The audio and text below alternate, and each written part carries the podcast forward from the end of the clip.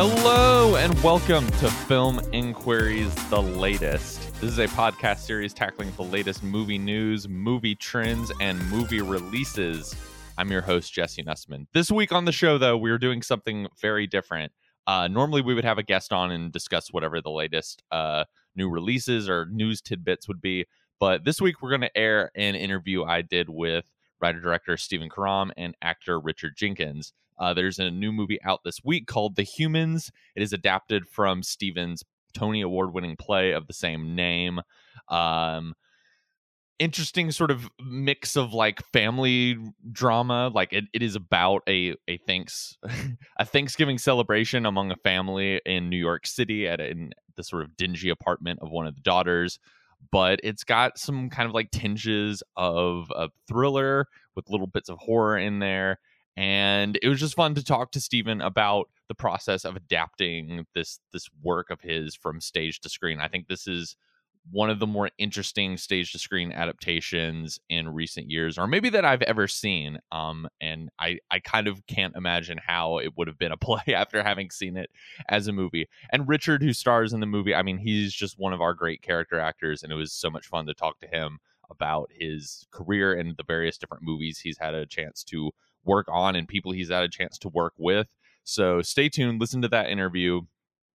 In the coming weeks, I'm sure after the Thanksgiving holiday, we'll bring Hunter Howman back on the show to discuss House of Gucci and probably go over some of the other award season films that have kind of been trickling out over the last weeks that we haven't gotten a chance to talk about on the show.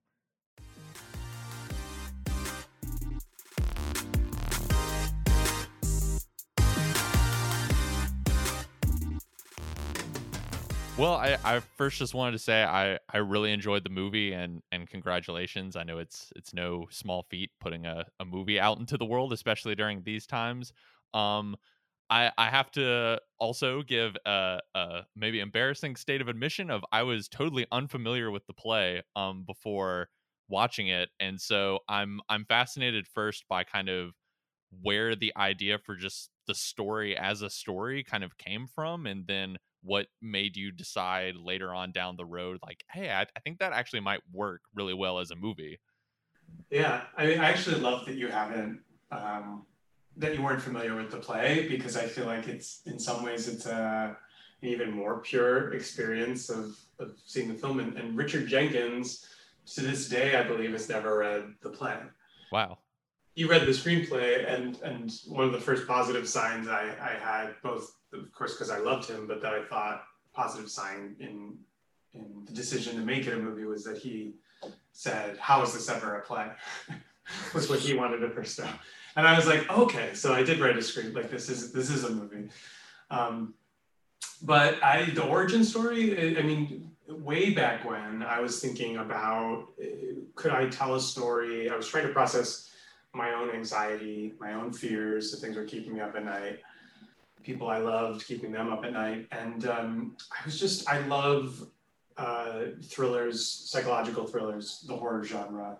I love family dramas, I love family comedies. And I was just thinking, like, is there a way to talk about how people I love are processing their own anxieties and fears in the context of a story that maybe even is a little scary.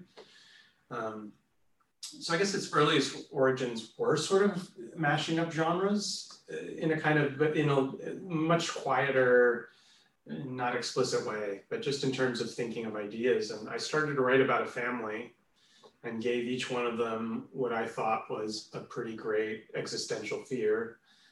Fear of like ill health, fear of losing the love of someone, fear of poverty, like money anxieties, fear of criticism, basically started there. Like I was making a murder mystery almost. And my love for who those people were and their complexity took over. And so it became less pure genre than I thought, but the results to this day, even when I had written the play, was a play that was very much started by my love of certain film genres. So the decision to then turn it into a film was more the terror of, I think I do know how to make this into a movie, but the play went well, and it's the way to do it right in a new genre is going to be to take it apart and reinvent it, and to tell this, to keep the soul and the heart of the story alive. And I never had that experience before, where the way to preserve the guts of the thing was to make it so different in a new genre. But I was excited and sort of ready for that challenge at the same time, because then I was like, well, I'm not afraid to fail. I'm just much more afraid to do something that feels safe and where people were like, good play, middling adaptation, like played it safe and just, you know, over the shoulder. It was so panicked by the play working that I just literally filmed the play, you know? Yeah. I mean, were there any aspect, you mentioned kind of like breaking it apart, were there any aspects of the final product with the film where you found it changed from the play, even in ways that you probably didn't intend, whether it be like lines that maybe came off more comedic in the play that all of a sudden took on like a more dark undertone? Were there kind of aspects like outside of what you conceived where it just sort of morphed into this thing beyond what you expected? Yeah, I mean, I'd say that the things, watching it, the world premiere at the Toronto Film Festival with at the Princess of Wales Theater. So suddenly you have hundreds of people and there's been no one even editing the movie in the dark. It was very clear to me, like, that I could not believe, as somebody who loves the genre, I could not believe that like Jane Houdyshell walking down a hallway and opening a mirror door and seeing Beanie Feldstein on the other side literally made hundreds of people gasp and jump. Like moments like that were, I knew that potential was there, but that's when you actually can't tell whether that's just going to be like an internal feeling, like that some people will be a little internally jumping right at that moment, as opposed to something that was so much more exciting and fun than I had hoped for, which is that people were you're so lulled into a thing being one thing or another. If it's a holiday story about a family, you're not expecting it to really, for there to be a real jump scare. So I'd say the opportunity for specific scares connected to emotional experiences worked so much better and were so much more literally in that specific moment scary than they ever could be controlled on stage. It's why stage thrillers aren't done so much anymore. It's part of it, it's very hard to be scary in a theater. It can be done, it's just because everybody has a different vantage point. You try to get 1,000 people who, based on whether they're in the balcony or in the front row, they're not even looking at the same thing in the same way. And so it's very hard if you're going to even reveal a ghost on stage. You can't quite control what that experience is for everyone. And so I would say that the first thing that comes to mind is like that without thinking emotionally, I've changed anything. The scarier moments feel scarier.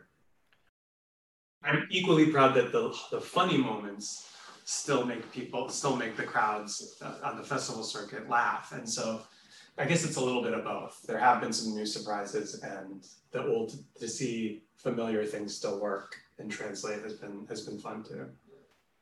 That's interesting. Before you started, I mean, you mentioned being like a big fan of the thriller genre and of kind of these family dramas. Were there any previous films that you kind of looked back on for inspiration, or that were either like inspirations for the story itself, and that you kind of thought, oh, this would be like something along this avenue would be an interesting kind of visual language for this movie?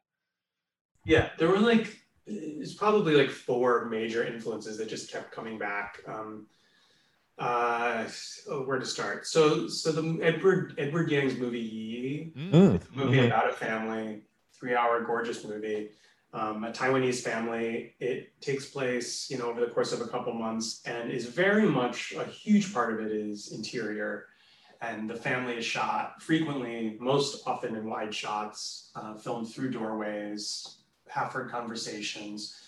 And there was something about, like, what I love about filmmaking is when the stuff you can name and the other stuff when you're assembling ideas that are just based on just, you're like, emotionally, someone else will write an essay about what people through doorways and families and, you know, an 18 millimeter focal length, someone else will write that essay. I just know what I'm feeling when I see it does something very different than a close-up that is demanding that the specificity of what the person is feeling is they're happy, they're sad, they're it's just much clearer and telegraphs something so specifically. And then I've always been obsessed with post-college, the Kieslowski's Three Colors trilogies and the Decalogue, and particularly in like Three Colors Blue, I always loved how close he was, like obscenely close to objects, and then also content to keep his distance. And so I thought a lot about like, well, what would it mean? What is it about these films I like where the camera's, very, very close and squishy on objects and also very, very wide.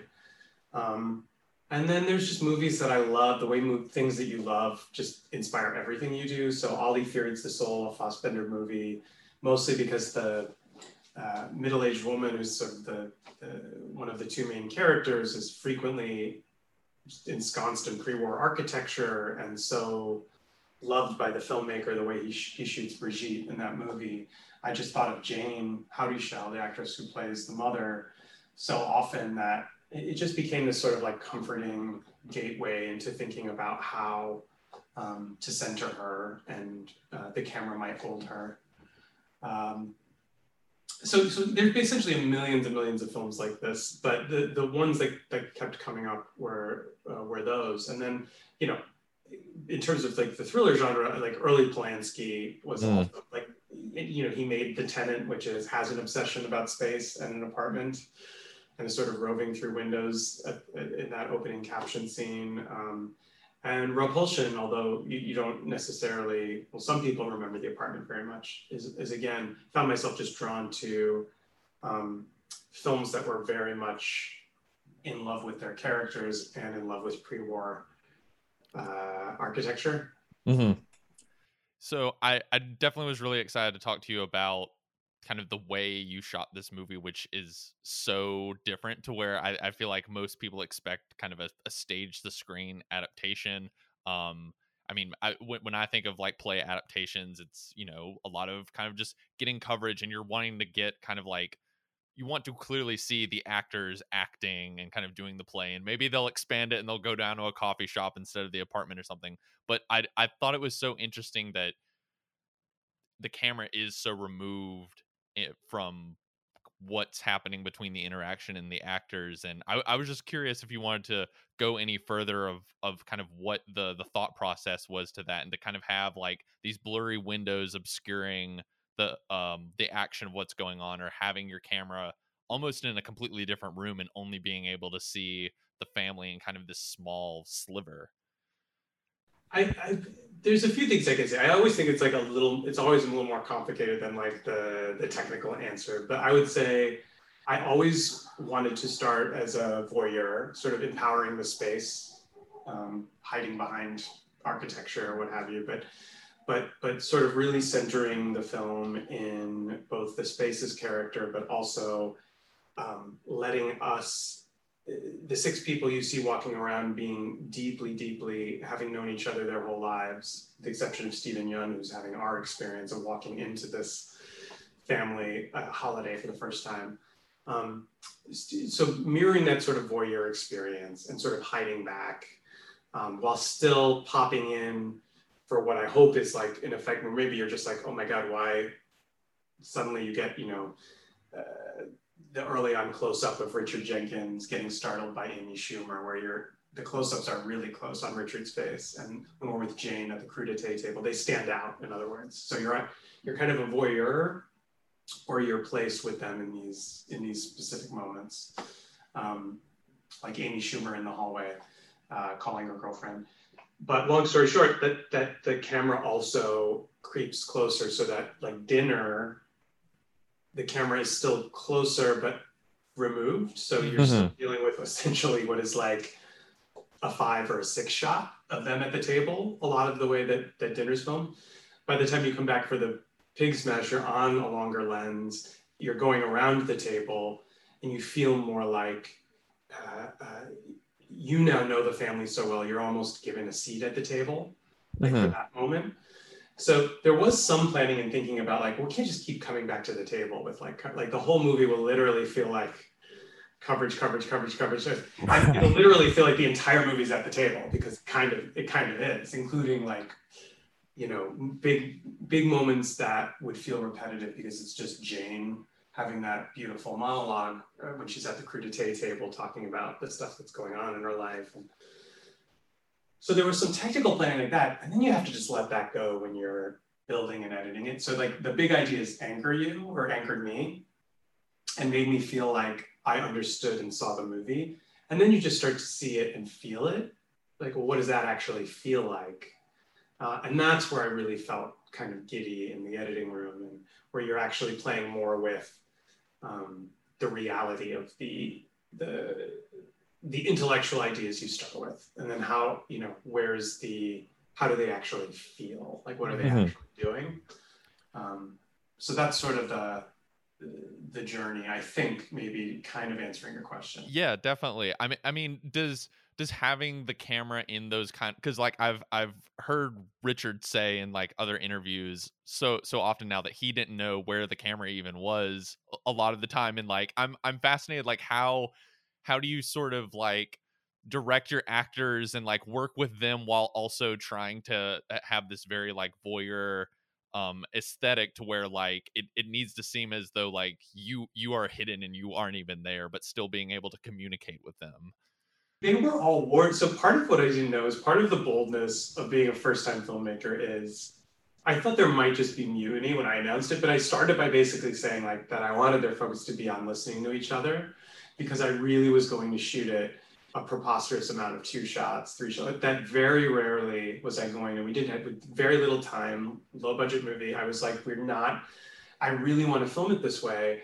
And if you're relying on, knowing half of your lines, so everybody was totally game, completely trusting. And it allowed for even those really slowly creeping shots where I should say the concept that we pulled off that I'm really proud of is that where you do both, that you start very far in the next room and the camera creeps up. And when Richard is talking about his dream, you end up at the table in front. Somehow this 3-minute shot was the widest shot of the film, and then becomes, you sort of creep your way to a close up. And the same with Jane, when she has her breakdown at the table at the end, it starts very sort of distant and framed by a wall, and the camera sort of creeps in closer to her right before the desserts landed. So there's also playing with both of those, but I have to credit the cast. A movie just cannot be filmed this way unless you have 6 actors being good at the same time. It's otherwise, it's why movies aren't made this way, because it's so, even if you have brilliant actors, it can just be hard to sort of line up 2 people being good on the same take, or what it involves is so time consuming. And in this case, everybody was so game and they were so confident in their bodies. Not all brilliant film actors have that facility head to toe. I mean, I don't have it. I'm if I looked at myself here, I'd be ugh, I'm too stiff, what's going on?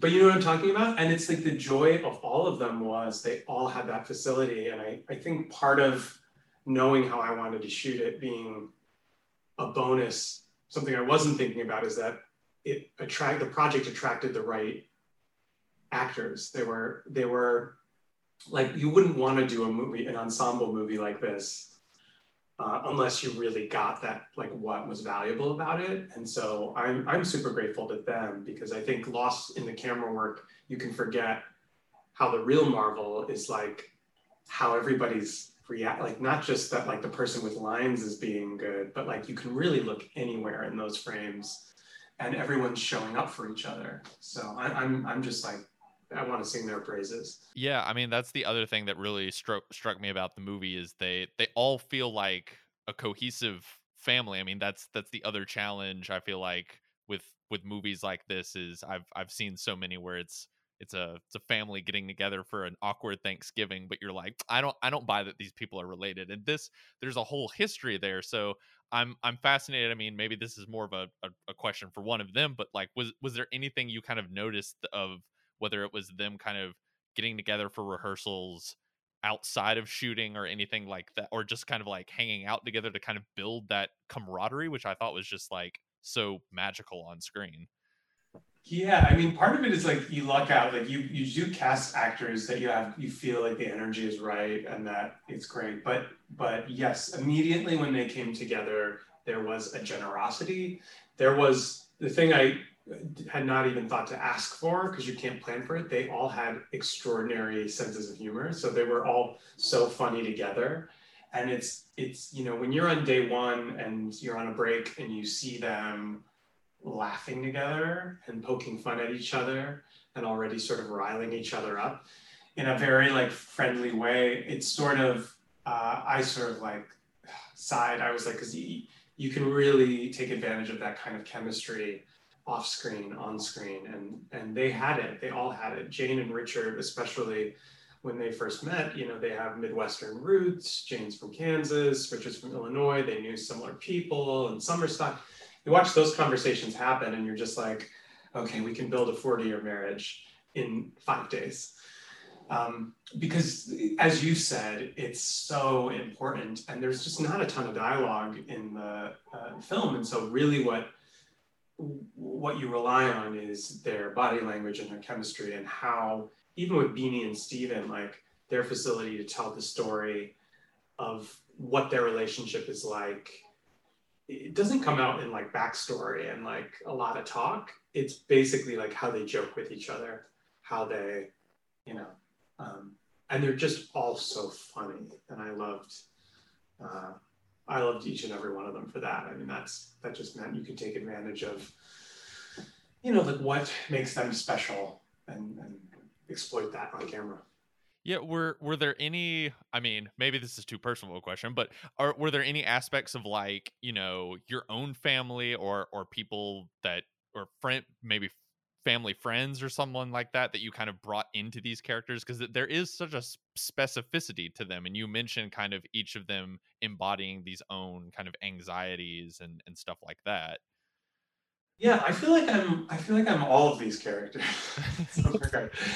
Meaning they were created out of like deep love and complexity. And so I think regardless of their ages, there's the part of me that yes is drawing on my own mother, my own father, but there's also part of me in Deirdre, the mother. There's also part of me in Eric. There's part of me in Steven Yeun's character. Exactly what that feels like, that situation of tiptoeing into someone else's family. And to be a people pleaser, I know exactly what it feels like to be Beanie, and you're 25, and somehow your mom's talking about a Lifetime movie, and everyone else is fine with it, and you're like, Mom, why are you such a horrible person? You know, the accumulation of 18 years of that relationship erupting, and why is that feeling so large of like how you can snap at your mother?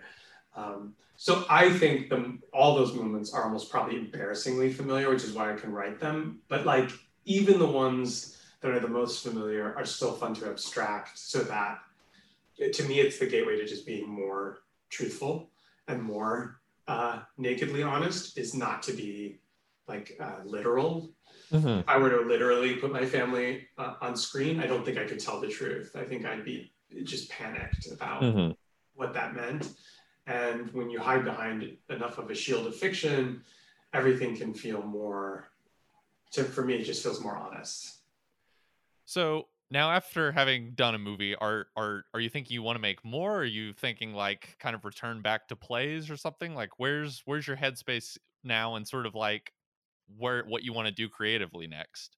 I want to do both. I'll never stop writing plays, but I 100%. I feel like a very, like, I'm so grateful that this opportunity came my way, because I have always wanted to direct, and I have always thought visually, and I have always wanted to write original movies and direct them. And I think, I don't know if anyone else can relate to this, even if you're in a lane within the film industry, maybe you're a screenwriter or maybe you're an actor, it can be very hard once people, if you have good enough luck and someone says, you're a playwright, you write good plays, that's what you do. It can be very terrifying / just logistically very hard to, it's hard enough to make a movie if you are a film director and you've done it. It can be very hard to convince anyone else that you can do that once you get past, you know, a certain age and you haven't been to film school. So for me, it took like, I think I should have been thinking about this more, because I was thinking about it more practically. I think I didn't because I was scared, and I also just felt like I was underestimating the knowledge that I was gaining. That wasn't, you know, literal classes, but that was what was I learning working with all of the great directors that I work with. You don't even know what you're absorbing until you get old enough to sometimes go like, okay, well, I've worked with like 7 really great directors that I've admired. And you don't even think of that as like a masterclass, like watching them, you know, you see how everybody works with different actors differently.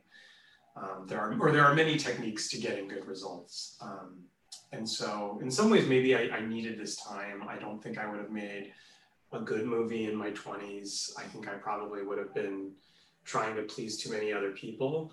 And my favorite movies are all special in my eyes because they feel like people I like, in that they're hard to describe, they're a little weird, but they're also like confident in their DNA. And so they are what they are. And that for me, I wasn't that kind of bold. I cared too much about what everyone thought. And when I was 22, if somebody let me make a movie, I think it would have been terrible. And so in some ways it's like, it's just gratitude that like, I didn't say like, well, no, I didn't make a movie by 35, so I should never do it. That was the big fear. But now I hope to do it again, for sure. That's exciting. One last kind of more fun question that I'll ask you before time runs out. I really like asking directors that I talk with, if you had to program a double feature to go with your film, what would your selection be? Oh, what a great question. I think I've kind of given it away a little bit, but I guess, well, if I was doing a double feature, I think it would definitely be Yi Yi, but then I'd want to combine it with maybe House, the horror. Oh, sign me up for that. I mean, so why don't we go more extreme? Because I feel like I already told you the 3 movies that were sort of more direct inspiration, and I think there's something great about like the craziest haunted house experience sort of mixed with sort of a very patient, quiet stroll through a naturalistic look at a family. Hey, I think you've given all the listeners like a terrific Thanksgiving weekend to have with the family. You know, started off with Yi Yi, then maybe like escalated a little bit with The Humans, and then just like wind down the weekend with the like insanity of House. I think that's a terrific program. Okay, cool.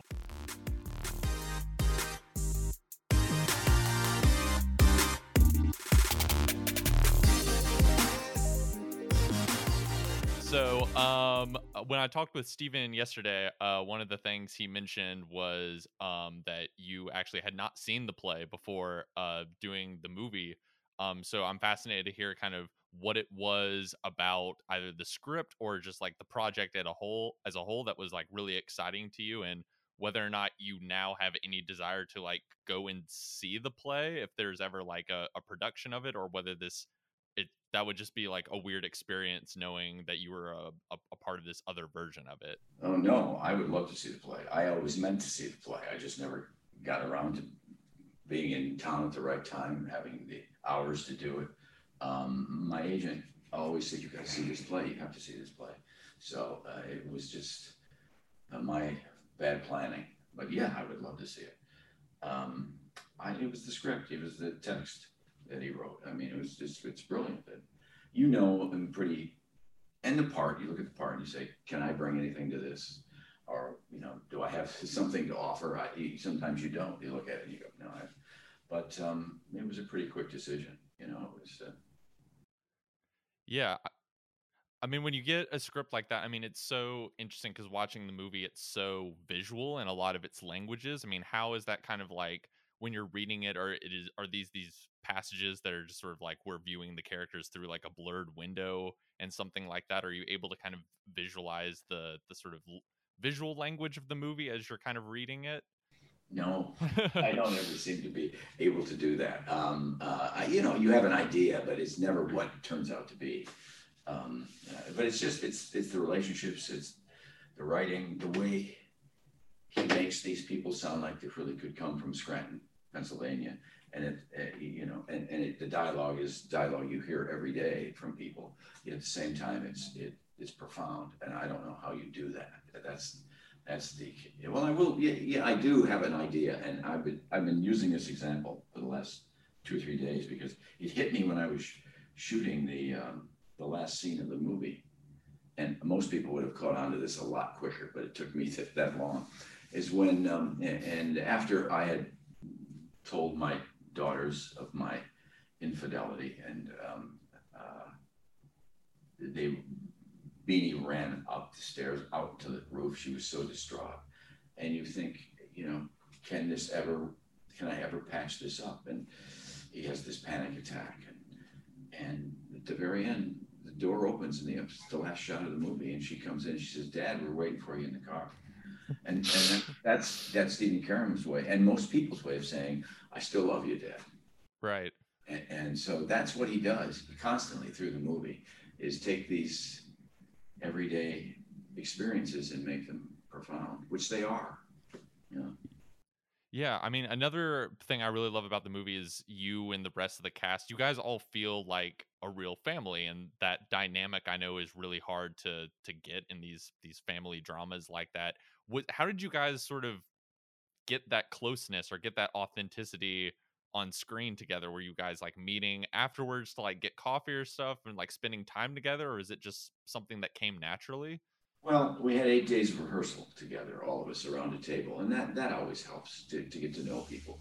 And it, you know, little luck involved in that. It turns out we all really liked each other, and we still have a group text that we go back to. But it's, you know, it's just luck is part of it. We just, it isn't anything we consciously do. There wasn't any striving to become a family. We just kind of were, and it always felt real and comfortable, and eating dinner and sitting around talking. It was just always easy, and I don't know why. I mean, usually it comes from the director. You know, he sets the tone, he or she, and you know, Stephen made us comfortable immediately. Wanted us to get familiar with each other and the text, and and, you know, we take a break, we'd all talk, and Jane and I are both Midwesterners, and so we talked about that a lot. You know, Amy was hilarious, and Beanie is as sweet as she seems, and Stephen, wow, Stephen Yeun is this incredible young actor and dude. He's and June Squibb is the great June Squibb. So we just had a ball doing it. We really had fun. Yeah, I mean, I think that authenticity, and that you also talked about, like, I read somewhere that you mentioned this is the closest you've ever felt to sort of living your own life on screen. And I was just fascinated to hear you talk more about that, and whether or not there's any like real life connections that you saw between you and this character, or whether it was the process and kind of how Stephen shot the thing, and kind of being a little bit more removed from the actors in some cases. I mean, what kind of made this experience so special to you? Well, it felt like you know, everybody's kind of hiding something, and but there isn't any dialogue to it just felt real. That's what I'm saying. Felt real. It's not a matter of being natural or that, but it just felt real, the whole thing. You know, the family felt real. The dinner was real.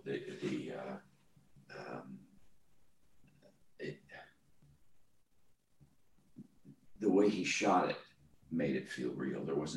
You didn't do master, you know, two-shot, over the shoulder, close-up. He just didn't shoot it that way. He shot it, and sometimes in ways you didn't know where the camera was. And so the camera was never, you know, it just wasn't part of the equation for the first time in my career. You know, the first few days I kept saying, where is it? Where's the camera? And then I used to stop after a while.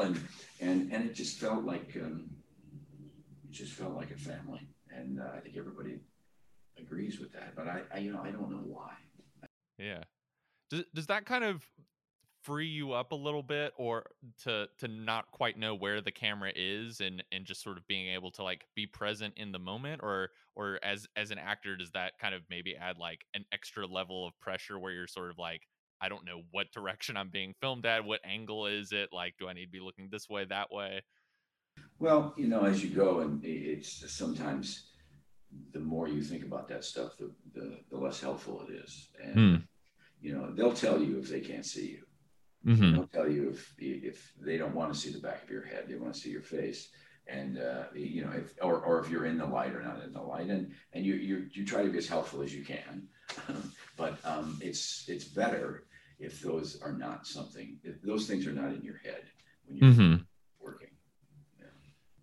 So another like interesting aspect of your character is your character really seems to struggle with a lot of kind of outward anxieties about the world, and you know, I, as someone who has their own anxieties, kind of really related to that. And you know, I think we're in this sort of time in the last couple of years where I think a lot of people are dealing with their own anxieties about the world and about their own inner lives. Is that something that you've been kind of like conscious of, either while you guys were filming the project or kind of in the months since completing it, and sort of thinking about the time it is sort of being unleashed onto the world? Yeah, you can't, it's just always there, isn't it? Never goes away, just always there. But I think Eric has done something. Eric is really in trouble. And I think the fact that he participates and is as engaged as he is a feat for him at this time in his life, you know. And it's he and Deirdre have made this decision that he would tell them today what happened, and you know, I when I read this, I kept thinking, what is he thinking about when he goes to the window? What is he thinking about? Who's really calling him on the telephone? Does he really go upstairs to check on the football game, the scores of the football game? Or does he just need to get away? What is he thinking about? Where, you know, it's, and I love the fact that it's never answered. I have an answer in my head. I've never told anybody. But it's that's what, I mean, that's what great writers do. You know, they don't have Beanie come in the last frame and say, "Dad, I really still love you, but we have to work on our issues." You know, it's like, that's right. It's not what he does. I mean, you read a lot of stuff, and that's exactly what happens. But, yeah. So it's really, he gives the actor, even though he's very specific about his dialogue and where it goes, and there's a lot of overlapping, but it has to be, you know, you have to do it. If you do it in the right spot, it works, and if you don't, it doesn't. If you do it in the right place where he puts it, you can hear both things. But if you're a little late or a little early, it's confusing. So that, but he was really, it was a beautiful thing because he let all of us kind of figure out who we were. Well, I definitely also wanted to ask you about kind of like your journey as an actor, and you're one of my favorite character actors, and I'm fascinated to hear kind of like what made you want to be an actor? Were there any kind of movies or plays or performances that you saw at kind of an impressionable age where you're, you know, the light bulb just goes off and you're like, hey, I think that's I want to do that, I can do that? You know, I've wanted to do it ever since I can remember. It's the only thing I've ever wanted to really do. I grew up in a small town with a lot of farms, a lot of corn, and about 60 miles west of Chicago. And I never saw a play until high school, I think. And I was actually in one. I had 6 lines or something. But and I was in a play in junior high school, and that's about it. But I remember going to the movies all the time and thinking, how do you do that? What is that? That's I always thought I wanted to be an actor. I don't think I told anybody. I did tell my father one time, and he was not happy about it, but but But I didn't know that. It's a story. Here I go again. I'm going to tell the same story. It's like, use it or not, because I told him for 10 years. But when I was about in 7th grade, I came home and I told my parents I wanted to be an actor. I don't even remember this, but I left the room, and I didn't know this event happened until I read it in the local newspaper when they did an article on me when I was nominated for The Visitor in 2007. And I left the room, and my father turned to my mother, and I was an only child. And he said, I will not allow this. I said, no, he's not going to tell. No, he'll starve to death. No, you don't. No. And she said, oh, relax, please. He said, no, So she called up the English teacher that directed the play I was in junior high school. And she said, my husband's being unreasonable. My son came home and said he wanted to be an actor, and he said he wouldn't allow it. And she said, put him on the phone. So he got on the phone, and he said, I'm sorry, I just will not allow it. He'll starve to death. And she said, okay, all right, you can put your foot down. But if you do, you have to be willing to accept the fact that he will never forgive you for the rest of his life. Now, if you're willing to live with that, you go right ahead. And my dad was my biggest supporter. I never ever had an inkling that he was, so he must have been terrified, but he never, and it makes it so much easier if you have parents that support you in your life decisions. Yeah, definitely. And so I never got a chance to thank him. I never got a chance to thank my mom. I did go back to a reunion, and I looked up my 7th grade teacher, and I thanked her. But it's what I've always wanted to do. I don't know. And then when I got to college, I really had no experience, and I felt like everybody in the school of drama that I was in this small university had all this experience, and I didn't. And I felt like a real outsider, and I felt really untalented. And I went to movies one night, and I saw Alfie with Michael Caine. This was 1966, and I don't know, something. I mean, I think you find movies when you need them. Definitely. And movies you find may not be the best, but they speak to you in a way. They're talking about something that you're thinking about. And that's what I'm thinking about being an actor. And then this guy comes on and gives this extraordinary performance. And it was like that. I just said, God. And I found myself just lost in this world. And I thought, that's what I want to do. Why am I wondering if I should do this or not? Mm-hmm. So another thing that I really like about you, you've had this chance to work with a variety of like really, really interesting directors. I mean, you've worked with George Miller, Guillermo del Toro, Mike Nichols, the Coen brothers. Was there ever like a moment or an experience where you're on set and you're like, I can't believe I'm here. I'm like getting to work with this person. This is like huge figure, or a moment where you kind of learned something about yourself that maybe you hadn't discovered yet from one of these kind of big filmmakers. Yeah. You just are. All of them you mentioned. I remember meeting Mike Nichols. I went up to his apartment in New York and read for a play he was directing, and he offered me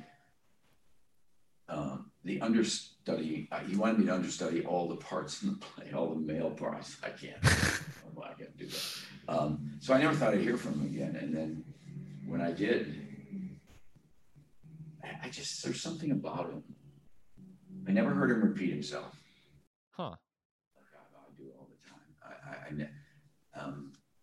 Guillermo is kind of like Mike Nichols in the sense they're both incredibly versed in conversation. Guillermo knows so much about a lot of things. I used to ask him questions just to see if he knew anything about the subject. And he always did. This is another story. We were on a flight. We were going to the Venice Film Festival, and he was next to me, and he said, "Oh, it was a great flight. I got 4 hours of sleep, and I read a book." And I said, "You mean you how far are you in the book? He says, I read the book. The whole book? He said, yeah, I read the book. And he's always doing something. He's always watching something, reading something. He just is interested in a lot of things. And most of these people are, that's they have an incredible curiosity. They're interested in what you bring. So yeah, it's an extraordinary, I look back on my life as an actor, it's like, geez, I really got to meet these people and work with them. And yeah, it's fantastic. Fantastic. Yeah, and you've also gotten to work in, I think, a variety of different really fun genres. I mean, I was talking to a friend of mine last night mentioning that I was going to get a chance to talk to you, and he was just listing off all of these movies, like comedies like Burn After Reading, or horror stuff like Cabin in the Woods. Are you all kind of thinking at all about like wanting to check different genres off of like a box or something like that? Or is it just sort of the right script comes at the right time? And what is it usually about a script that makes you think like, this is something I really want to be a part of? Well, no, I'm not clever enough to have a list of, it's just, I read something and if I like the writing and like what I read, I look at this part and I say, does this interest me? Can I bring something to this? Do I have anything to offer this project? And sometimes you feel you don't. So you just have to, it's a gut feeling. It's a feeling of, I want to be a part of this. This is, for some reason, I love this. I can't specifically say why. Yeah. But Cabin in the Woods, I just thought it was, just such a mind bender and really fun. Yeah. I went back and like watched clips from that last night after my friend had mentioned, and was just like, I don't know, he's so funny in this movie, and it's such a like wild, crazy, and I think he uses you and your personality so well for that character. I tell you, when I read the scene of the office pool, when who was going to win the money for which door she opened to get killed, I said, okay, I'm in. I gotta do this. Just another day at the office. Yeah. Well, one last question that a lot of people in my life would probably be furious at me if I didn't ask you about Stepbrothers in some instance, but I specifically wanted to mention that you, I think, have the funniest moment in the entire movie, which is the dinosaur speech, and that is the one moment of that movie that someone could play it for me like at any mood I'm feeling, at my lowest, and I'll probably be like howling with laughter. So do you have any kind of fun stories from that set, or even specifically, how does such a like hilariously absurd scene like that come together? I know Adam McKay is someone who just loves throwing out improvisation on the fly. Yeah, well, that's what he did. It's Adam McKay. He said, go tell the two guys that you used to be a dinosaur. And I said, well, what? He said, just say you wanted to be a dinosaur. Just talk about it. I said, Adam, what are you talking about? And he said, well, just go tell. So I did. And then I came back and we kind of messed with it a little bit, and he said, well, try this, and I said, okay. And as I'm talking, both Will and John are going, Dad, that's so stupid, you can't be a dinosaur. and we finished, and I said, oh, that won't be in the movie. And Adam McKay said, yeah, it is. Yeah, so it's just one of those things that happened, and it's just so stupid that it's hilarious. I agree. Well, it's brought a lot of joy to me over my. That's the point of that film, Yeah, exactly. Well, thank you so much again for taking time out of your busy day to talk, and congratulations on the film. And I believe, correct me if I'm wrong, you're also in the new Del Toro movie that's coming out here soon? Nightmare Alley, yes, I am. Yeah. Any exciting little tidbits about that, or just what it was like to work with him again a second time?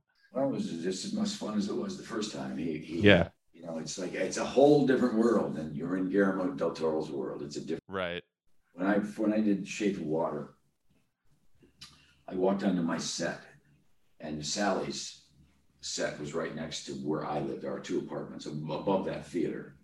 And it was so beautiful. And yet it was, I mean, everything in it was, it was naturalism there, from the easel to the, but nothing was real. It was a piece of art. Mm-hmm. And I remember calling my wife and saying, you have to come up here and see this, because it's like walking into a painting. Right. And her room was in blues and greens, and mine was reds and dark browns, and that's Guillermo, you know, that's the world he inhabits. And for you to be able to be a part of it is just so cool. And the same was for Nightmare Alley. It is a whole world. I saw it the other night. Oh, wow. It's just so cool. I mean, it's just so cool. It's like nobody makes a movie like that, but Guillermo. Definitely, definitely. Well, thank you again. And I'm greatly looking forward to seeing you in that one as well.